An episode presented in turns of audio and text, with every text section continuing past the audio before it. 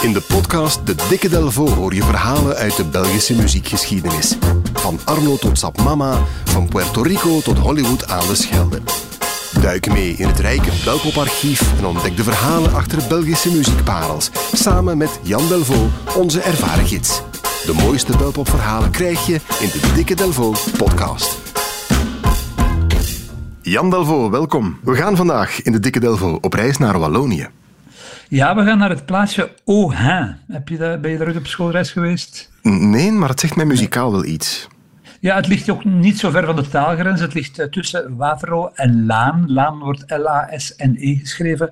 En Laan staat elk jaar op nummer 1 in de, in de top 10 met de rijkste gemeente van België. Voor Sint Maarten-Slatem, voor Braschaat en zo. Dus het is er wel hè, een goede grond. Uh, en daar ligt, of liever daar lag, een opnamestudio. Uh, die bekostigd is met de opbrengsten van deze hit uit 1965. Oh Cathy, Cathy, je revois souvent ce petit coin discret dans ce vieux restaurant, l'air frais de la mer, les rumeurs du port dispensaient à la nuit bien plus de charme encore. Je t'aimais, Cathy. Cathy van Marc Arian, dankjewel. Jan, dat gaat dus weer een hele dag in mijn hoofd zitten, hè? Is het waar? Ja, dat is... Ik denk dat er heel veel koppels op gevormd zijn in de jaren 60, misschien onze ouders wel. Het is een, nummer van een zekere Henri Marcarian. Het is een, Fransman van Libanese afkomst die in België is komen wonen. En hij is heel beter bekend als Marc Arian, uh, grote ster midden van de jaren 60. En dat nummer Cathy, dat levert genoeg duiten op om een grote villa met een park en een vijver te kopen, dus in uh, Autun. Uh, vier jaar later had hij de schuur in zijn tuin afbreken om daar een studio, opnamestudio te bouwen. Zodat hij alles kon opnemen in pijs en vrede en dat hij zelf zijn uren kon kiezen eigenlijk. Kostprijs 3 miljoen Belgische frank. Wauw, in die tijd is dat toch veel geld, denk ik. Ik denk dat ik daar toen drie gezinswoningen mee kon kopen ongeveer. Dus het is wel een zware investering. En die studio krijgt de naam van zijn hit. Die heet dus Studio Cathy. En dat is echt helemaal uh, state of the art op dat moment. Hij koopt een achtsporentafel. Vandaag wordt daarmee gelachen, maar toen was dat een van de eerste in België. En een tiental jaar later, halfweg de jaren 70, maakte hij er echt ja, een topstudio van met een 24 sporentafel, een paar bekwame technici. En dat werkt als een magneet.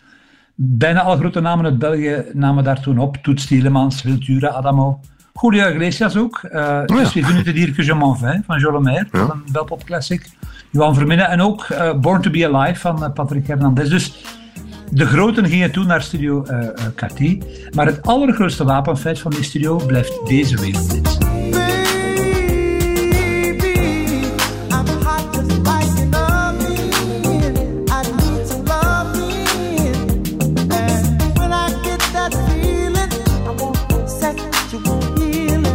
Is onwaarschijnlijk, Jan, wat je daarnet allemaal opzomde. Al die grote namen die in dat kleine dorpje in Wallonië gingen opnemen. En dus dit ook, Sexual Healing van Marvin Gaye, is daar gemaakt. Ja, ja hij woonde toen in Oostende. Dat verhaal is redelijk bekend ondertussen, denk ik. Maar hij ging opnemen uh, in, in Ohio. 1982 heeft hij daar een heel album uh, opgenomen. Uh, in 1985 overlijdt Ariane op jonge leeftijd. De studio gaat in andere handen over en dooft stilaan uit eigenlijk, de activiteit daar uh, in OHA. Nu, OHA en die Studio worden altijd gelinkt aan Marvin Gaye en Sexual Healing. Maar er is nog een tweede artiest, of liever artieste, die uh, daar een van haar sterkste platen heeft opgenomen. En het is jammer dat dat altijd wordt vergeten. Ja, dit is bijzonder verrassend, vind ik.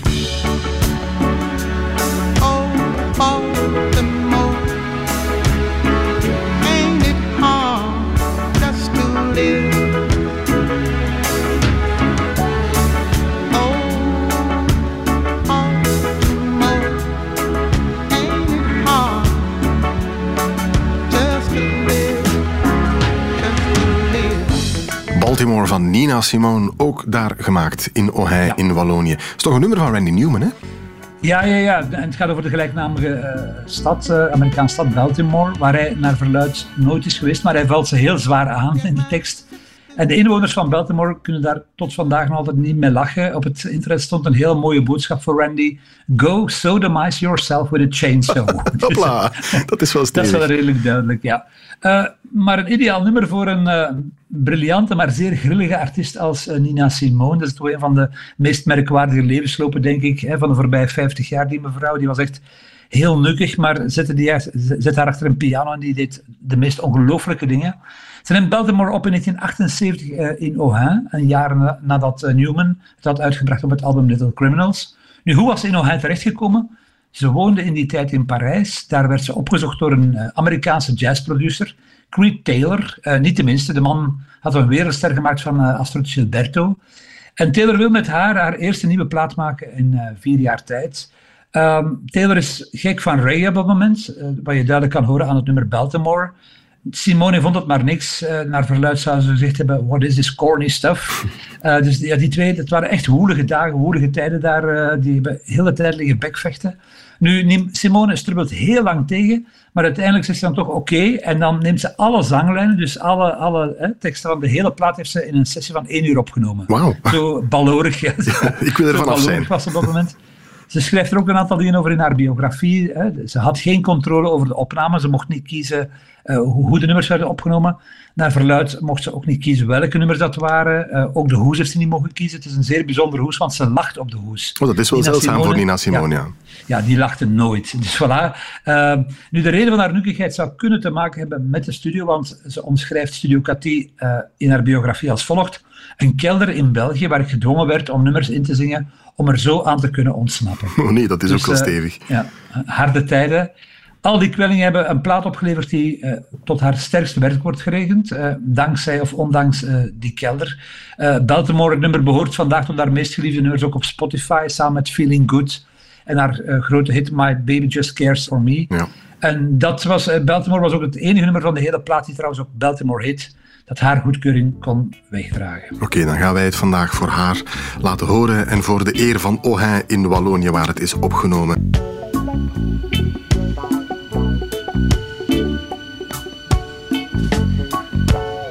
up little seagull on a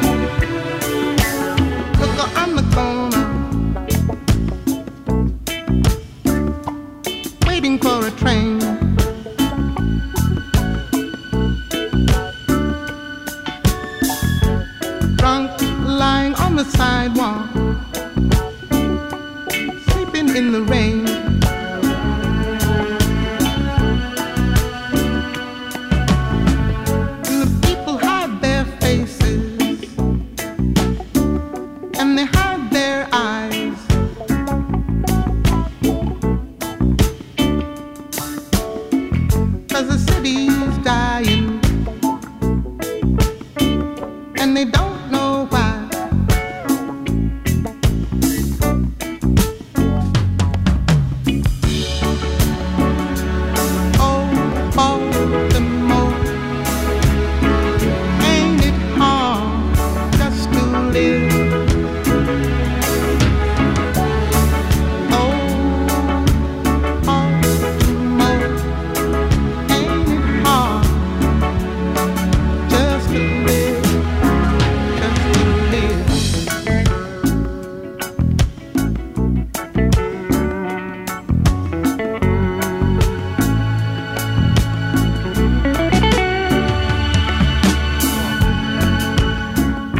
the country